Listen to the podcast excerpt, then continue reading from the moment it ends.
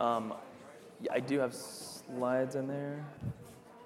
Yeah, they should be. Something got pushed during that. I was checking the feed and there's no video of the slide. Okay. Got you. But you can see my slides there, okay?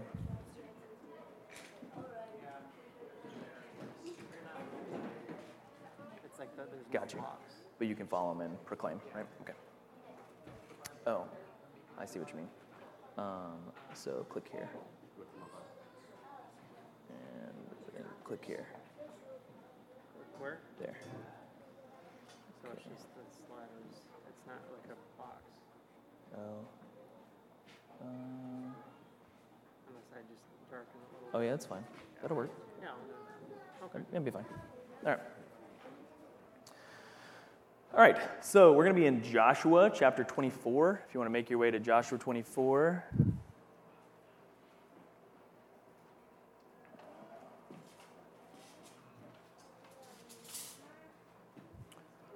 Um, I think this first section is like a huge slew of words, so don't worry about don't worry about uh, clicking those because it's like all on one slide, I think.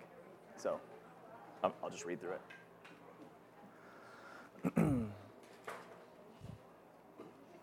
All right.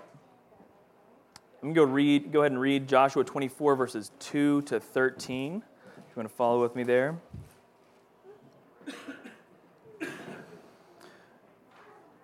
And Joshua said to all the people, Thus says the Lord, the God of Israel Long ago your fathers lived beyond the Euphrates, Terah, the father of Abraham and of Nahor, and they served other gods. And then I took your father Abraham and beyond, uh, from beyond the river and led him through all the land of Canaan, and made his offspring many. I gave him Isaac, and to Isaac I gave Jacob and Esau. And I gave Esau the hill country of Seir to possess, but Jacob and his children went down to Egypt. And I sent Moses and Aaron, and I plagued Egypt with what I did in the midst of it. And afterward I brought you out. Then I brought your fathers out of Egypt, and you came to the sea. And the Egyptians pursued your fathers with chariots and horsemen to the Red Sea. And when they cried to, uh, to the Lord, he put darkness between you and the Egyptians, and made the sea come upon them and cover them. And your eyes saw what I did in Egypt, and you lived in the wilderness a long time. Then I brought you to the land of the Amorites, who lived on the other side of the Jordan. They fought with you, and I gave them into your hand, and you took possession of their land, and I destroyed them before you. Then Balak, the son of Zippor, king of Moab, arose and fought against Israel, and he sent and invited Balaam and the, the son of Beor to curse you, but I would not listen to Balaam. Instead, he blessed you. So I delivered you out of his hand. And you went over the Jordan and came to Jericho, and the leaders of Jericho fought against you, and also the Amorites, the Perizzites, the Can- Canaanites, the Hittites, the Girgashites, the Hiv- Hivites, and the Jebusites. And I gave them into your hand, and I sent the hornet before you, which drove them out before you, the kings of the Amorites. It was not by your sword or by your bow. I gave you a land on which you had not labored, and cities which you had not built, and you, and you dwell in them. You eat the fruit of vineyards and olive orchards that you did not plant. Let's pray. Lord, we're so thankful for the opportunity to look at your word and be challenged and encouraged by it. We're so thankful for your grace. God, in, in spite of who we are, in spite of our incapacities, God, you show your love and your favor to us. God, help us to receive that this morning. Help us receive who you are. Challenge our hearts this morning with your word. Encourage us by your Holy Spirit. Convict us, Lord. May, us be, may we be more like you as we go from this place. In Jesus' name, amen. So we come to the finish of Joshua. Been in Joshua for a few minutes now. Um, and what, you know, what I mentioned last week is that this, this conclusion is kind of two parted. Uh, in the first part, you have Joshua before the people uh, in kind of an impassioned plea to them that they cling to the Lord. And just you can feel from his spirit, he is just crying out to them and saying, please cling to the Lord. As, as a person, as a leader, as a friend of theirs, as one of them, he is calling out to them, not in some formal manner, but an informal way, saying, Please, I beg of you, uh, cling to the Lord. Hold fast to him. Do not get your eyes off of him. Hold closely to him he recognizes that within the land are still many, many temptations, and within their own hearts, there are many things that are trying to draw them away from the gaze of our Lord. And he says to them over and over, cling to the Lord. And so, here in the second part, uh, we, we have this more formal section where Joshua is actually going to walk through a covenant with the people of Israel. They're gathered at Shechem, which is kind of the religious site at this time before they, you know, finally take the Ark of the Covenant into Jerusalem later on when the Lord shows them that that's where he wants it to stay. Um, and so, so now in chapter 24, what we're seeing is this covenant that Joshua is making with the Lord and with the people before the Lord.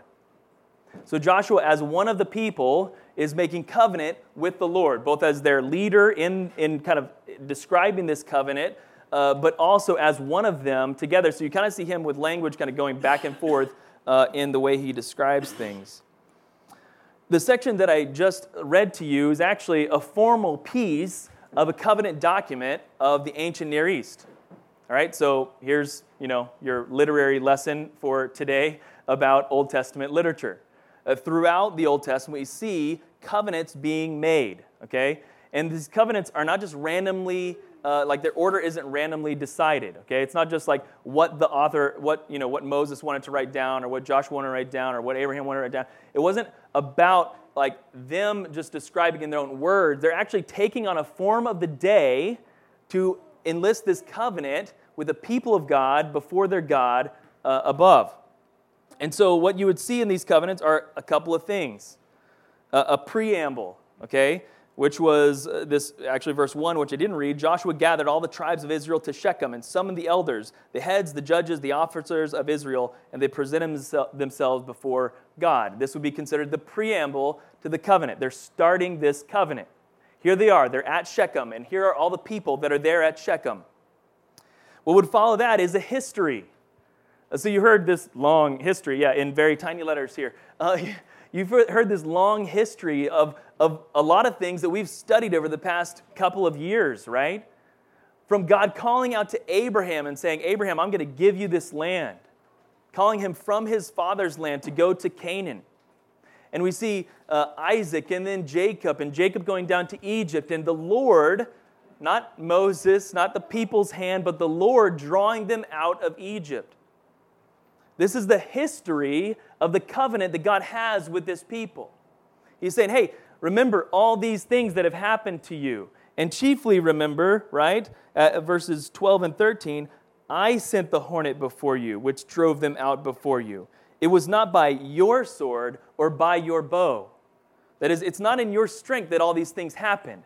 You did not achieve uh, coming to this land in your own effort. I made this happen. I, verse 13, gave you a land on which you had to not labored, and cities which you had not built. You eat fruit of vines and olive trees you did not plant. The message in the history of this covenant is to say the, the master in this covenant is the one who has done all the work. The servant has not contributed, okay? Typically, in one of these covenants, you would have a king and a suzerain king, uh, a king that is under the king, okay? And the king in this case that's being described is the Lord, okay? And the suzerains, those who are below this king, are the people of Israel. And so God, in his history of this covenant, is saying, Thus says the Lord, I am the one who brought you into this land. There's no history in here that is saying, Hey, your own strength brought you here. You did this by your effort. This was your contribution because they had no contribution by their sword or by their strength, but rather God drew them out miraculously and powerfully into this place. This is the history. And what we go on to see is that there is a list of uh, stipulations, a, a record of the covenant, witnesses to the covenant, and curses and blessings that come with this covenant, all which are present in this time, or in this chapter, chapter 24.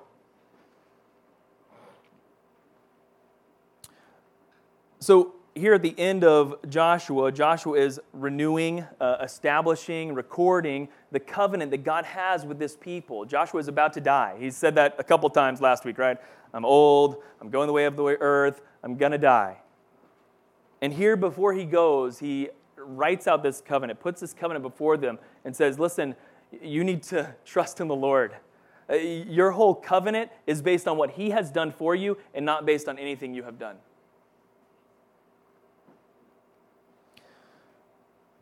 So in verses 14 to uh, 14 on to 24, we see this back and forth between Joshua and Israel. And if you're reading it straight through, it gets a little choppy because Joshua speaks and then the people speak, and Joshua speaks and the people speak, and Joshua speaks and the people speak, like back and forth four times, okay? And so Joshua is going to say something, and the people are going to respond. And Joshua is going to say something else, and the people are going to respond. So we have four things that we're going to walk through here that we see Joshua saying to the people of Israel and Israel responding to them. And I'm sorry for the font size. I, I totally did not, I don't know that I have any proper font sizes on these, on these slides. So um, I'll, I'll read out these passages. So, the first thing that we see in the stipulations of this and the, the, the covenant itself, we see this Joshua is calling the people to choose whom they will serve. You just want to hit that slide. Um, choose whom you will serve. This is the first thing we learn out of this covenant. Joshua says to Israel in verses 14 to 15 Now therefore, fear the Lord and serve him in sincerity and in faithfulness. Put away the gods that your fathers served beyond the river in the, in, in, and in Egypt, and serve the Lord. And if it is evil in your eyes to serve the Lord, then choose this day whom you will serve whether the gods of your fathers served in that region beyond the river, or the gods of the Amorites in whose land you dwell. But as for me and my house, we will serve the Lord. Joshua is saying to Israel, You have to choose, all of you, all of you of Israel, you must choose this day whom you will serve. It is a decision that has been granted to you among these people of Israel. Choose this day who you will serve. Joshua saying to the people, uh, you know, according to himself, he says, But as for me and my house, that is the house of Joshua, I'm going to serve the Lord. In response, we see Israel saying back to Joshua that they will, they desire to serve the Lord. The people answered, uh, verses 16 and 18. Far be it from us that we should forsake the Lord to serve other gods, for it is the Lord our God who brought us and our fathers up from the land of Egypt, out of the house of slavery, who did those great signs in our sight and per, uh, preserved us all, uh, all the way that we went among all the peoples through whom we passed. And the Lord drove out before us all the peoples, the Amorites who lived in the land. Therefore, we will serve the Lord. He is our God. The call in this first rotation of conversation to the people of Israel is choose this day whom you will serve. Are you going to serve the people, the gods of the land, or are you going to serve the Lord? The people boldly say that they will indeed serve the Lord.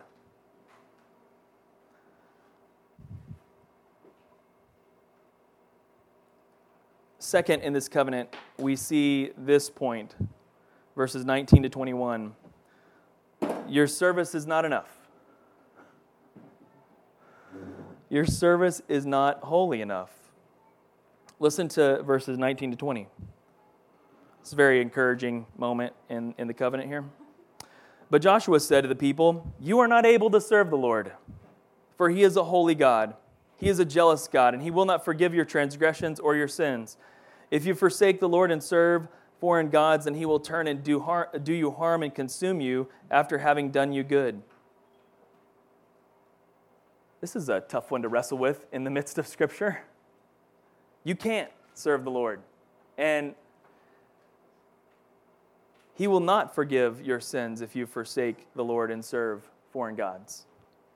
One commentator said about this passage, it's the most shocking statement in the entire Old Testament. And so we have to wrestle with like what is Joshua like what is Joshua saying? Joshua is the speaker right now. Joshua is speaking to Israel and saying, "You are not able. You're not able to serve the Lord. He's holy and he's a jealous God. And, and if you forsake him, he will not uh, forgive your transgressions or your sin. He will actually turn and harm you and consume you after doing you good. We've seen this actually, right? As we've studied Joshua, um, when, uh, when Achan took of the idols of Jericho, was he spared because he's a child of Israel? No. He was considered one of the nations, and he was treated like the people of the nations in Canaan. His household and his family were destroyed because they did not obey what the Lord had called them to do, but rather he aligned himself with the gods of the land. This um, section of this covenant is describing um, what the people, the servants, are to do to you know, adhere to the covenant, to serve the master that they are under, right? as sub kings to the king. This is what you are to do as sub kings in order to earn favor in this covenant and to obey this covenant. Turns out you can't do anything. In other ancient Near East covenants, this would be the place where the servant uh, would be described as their, would have the description of the capacity they would have to fulfill their role to the master and appease the master. What we hear Joshua saying is there is nothing that these people can do to appease this God. Right? I mean, even our, uh, our righteous attempt at acts falls short of the holiness of God. What this statement is saying is that, that God is holy. He is perfectly set apart. Unlike the other gods that can be appeased by certain sacrifices and, and practices, what this covenant is saying is that this God cannot be appeased by human efforts. There's nothing, there's no stipulation that the people can come before God with and say, See what I have done. I have done good for the master. I have fulfilled the covenant in what I can do. Joshua rather says, You're not able to serve this Lord. There's no stipulation you could bring, there's no thing you could do to earn favor before this God. He is holy.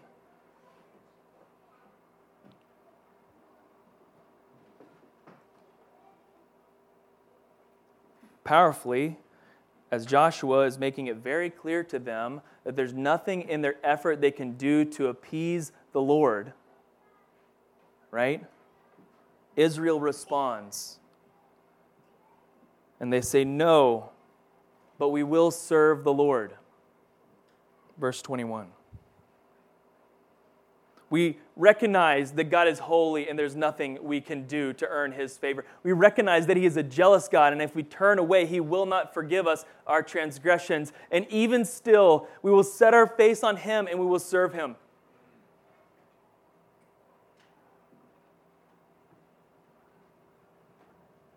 this choice maybe shouldn't surprise us, right? It, given the impossibility of, of the, their own effort even fulfilling what our God requires, they have seen a faithful God. Remember the history that we have read. At one time, Abraham walks through this land and doesn't own an inch of it.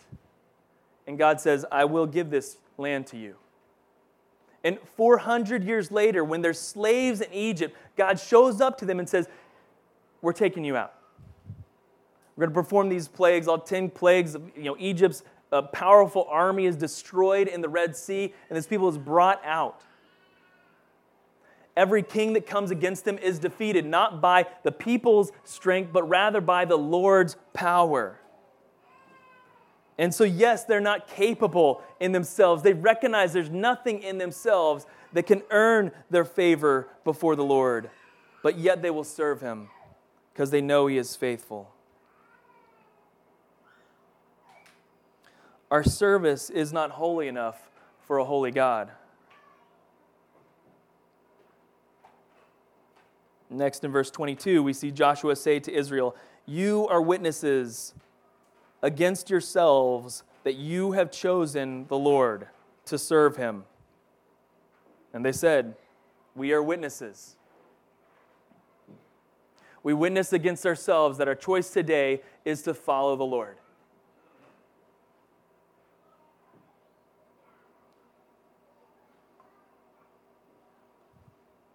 No one can be a witness for you of your service to the Lord. You are a witness of your service to the Lord, of your choosing of Him, of your following of Him.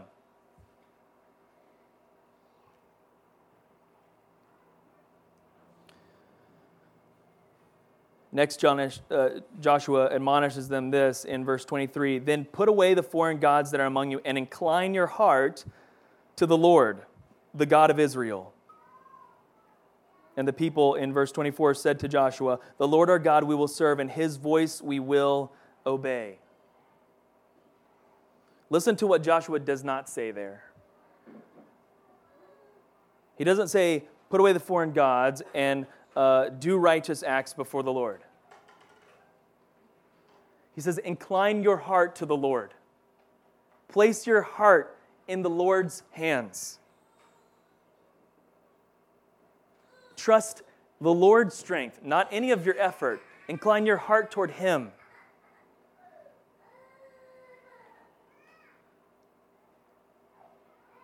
And the people agree and they say, We will serve the Lord. His voice we will obey.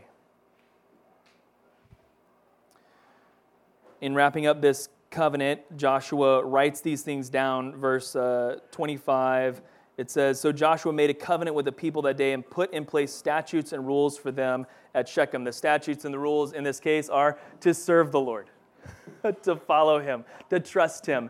And implied in that is the, the whole book of the law that we've studied from Deuteronomy and, and beyond.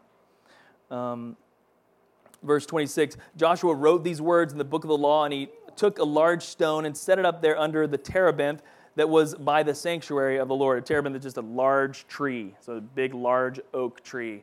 They're setting these, uh, the words of this covenant under, in, in a rock under this tree as a witness to, the, to this covenant. Again, Joshua said to the people, Behold, this stone shall be a witness against us, for it has heard all the words of the Lord that he spoke to us. Therefore, it shall be a witness against you, lest you deal falsely with your God.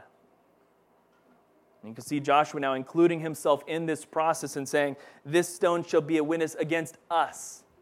I'm part of this people, and I too desire to serve the Lord.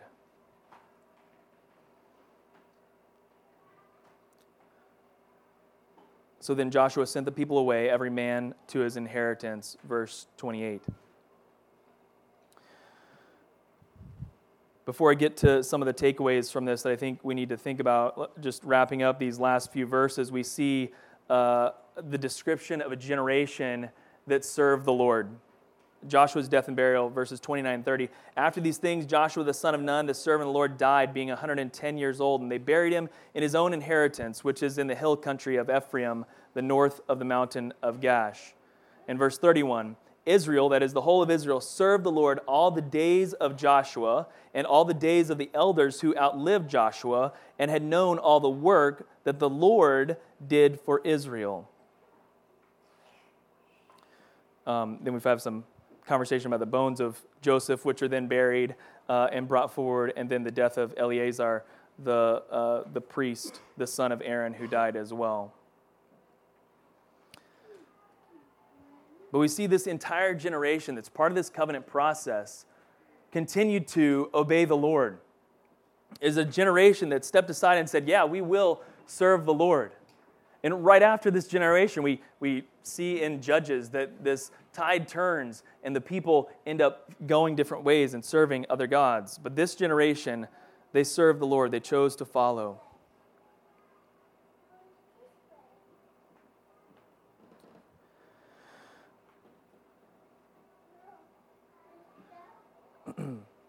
This is a very uh, challenging passage, and I think it's a, it's a great one for Father's Day. Honestly, as we kind of think about what, what to take home from this, what to apply from this, um, there's just not anything better, right, as fathers, uh, to see your child follow in your footsteps. There's just there's, there's nothing better than seeing that happen. than seeing their attributes that are similar to yours, than seeing them do things that are similar to the way you do things. As a dad, you just relish in seeing those things happen and occur. It, it could be the, the job that you want to do as a kid. You see your kid wanting to do something similar to you that's just a proud moment, right? For me, you know, one that's maybe obvious to you guys, talk, you know, is if my kids go to Oklahoma State, I'm going to be a proud dad. You know, I'm to really, like, just something in me is to be well up, and I'm just to probably cry a whole lot if that happens. And, and that'll be a happy moment to see my kid follow to, this, to the place I walked.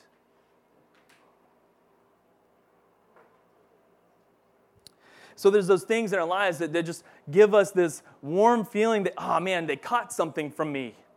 And they valued it the way I value it, and, and they understood it the way I understood it.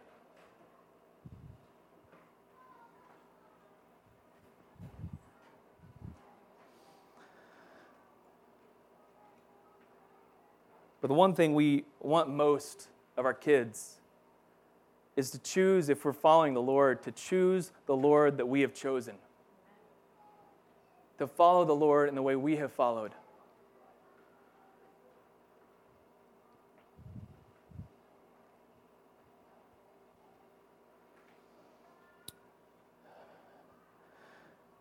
It's very difficult to watch as parents because we don't get to choose for them. Our following of the Lord is not based on our heritage, it's not based on our birthright. You heard it in the description of the covenant, verses, verse 22. You are witnesses against yourself that you have chosen to follow the Lord. Our kids choose as they choose, and we can't control them. God, in His infinite wisdom and knowledge and understanding of everything, has somehow given us a choice too to choose this day whom we will serve. And you can feel the heart of, a, heart of God as a parent when you look at your kids and go, man, if you knew the dark and hard roads that you're going down when you reject the Lord. This world, it has nothing for you. It is dust. It is a chasing after sand. As we looked at last week, it's a thorn in your side. It is going to rip you apart.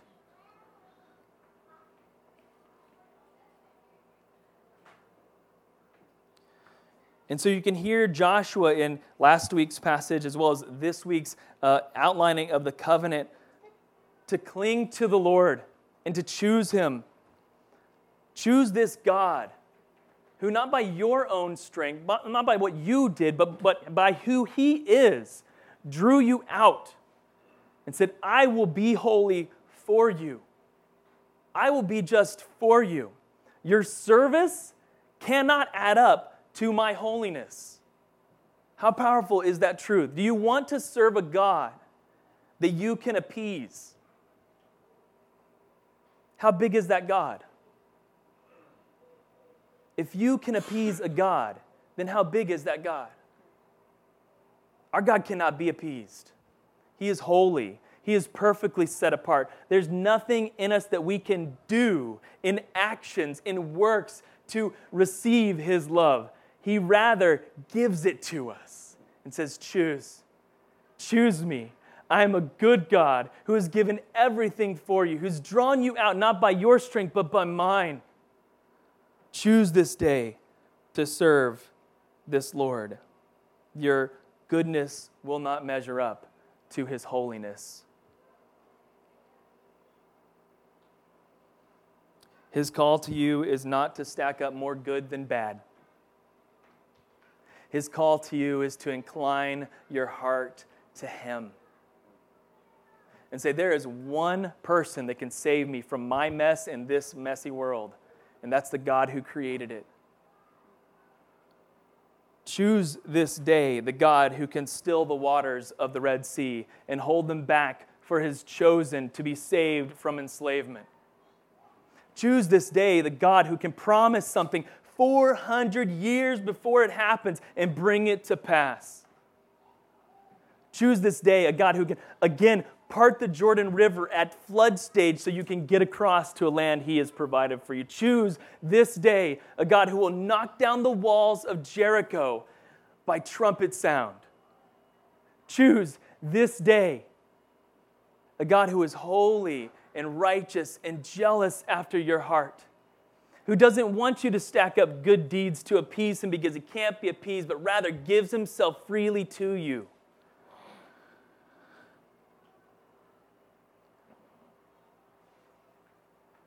People say often that, you know, the Old Testament's so hard to read, so different from the New Testament. You know, it's like God's so angry and, and judgmental in the Old Testament, and, and like I don't see Jesus there. I don't know about you, but when I've read Joshua, all I'm seeing is Jesus. All I'm seeing is God as Savior pouring Himself out for His chosen and saying, Come, follow me, incline your heart to me, not by anything you do, but what I have done on your behalf.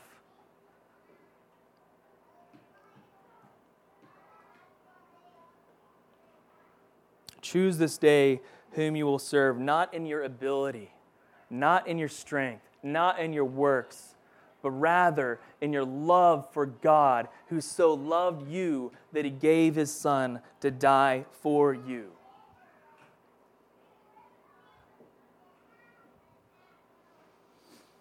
It's no mistake throughout the Old Testament that these big moments happen at a tree. This covenant document is laid as a witness at the bottom of a tree. Everywhere you look, when, when, the, when the Bible is referencing a tree, is pointing to something. There's a sacrifice being made, there's a judgment that is happening. And when God is calling out his people to the place of judgment, that is the tree, he's saying, I'm taking the payment, and I'm paying it for you.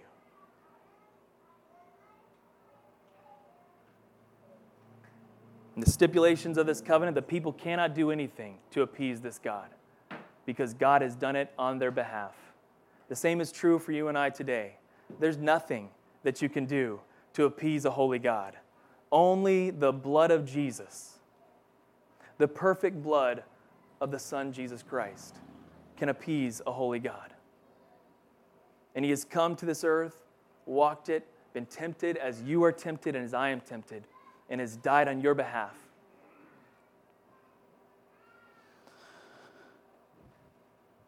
And so, as a parent who follows the Lord, the most important prayer I'm going to have my entire life is for my kids to choose the Lord. And it's gut wrenching because I can't choose it for them. I can't choose for my kids to do right instead of wrong. I can't choose for my kids to stop trusting their own ways and rather trust the Lord. I can't do it for them. And as parents, we understand God a little bit more because of that. Not that we are Him, but we understand Him as He looks down on His children making foolish decisions and going, What, what are you guys doing? I made this whole world. I gave it to you. I came to it. I died for you.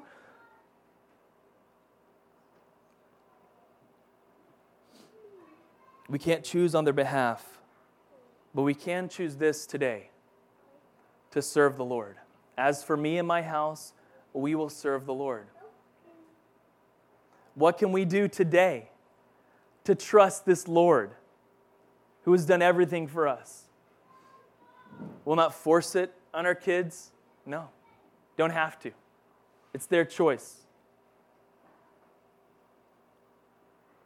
What can we do today to choose to serve the Lord. It's never in our strength, never in our ability, only in the love we have for our God who gave himself for us. Let's pray. Lord, we're so grateful, grateful for what you've done on our behalf. God, we don't deserve this love that you poured out on us. There's nothing we can do to earn your favor. And we find peace in that, God, that you are so holy, there's nothing that we can measure up to you in. I'm so glad I serve a God that's bigger than me.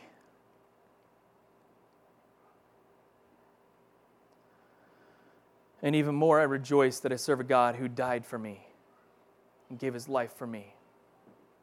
That I could stand before him righteous with the blood of Jesus. Lord, I pray. I pray for kids in this room or looking at parents that they would give us grace and that they would see us chasing after our Father in heaven who is holy and good. And I pray for parents in this room that we would not forsake praying for our kids.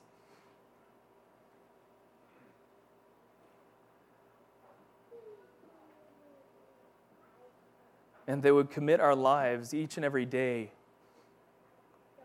to inclining our own hearts unto the Lord. That our children might look at us and see, yeah, they're not perfect, but I know where their hope is. I know where their trust is, and it's not in what they do, but it's in their God. So, Lord, help us to be people, a generation who inclines our heart to the Lord, who does not trust in the things of this world, but rather trusts in the unfailing faithfulness of our God.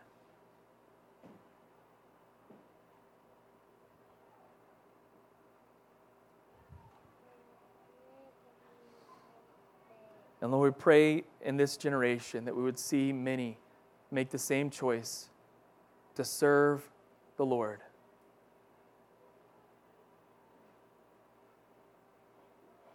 You are holy and you are worthy, God. And we give you all the glory and praise. In Jesus' name, amen. Amen.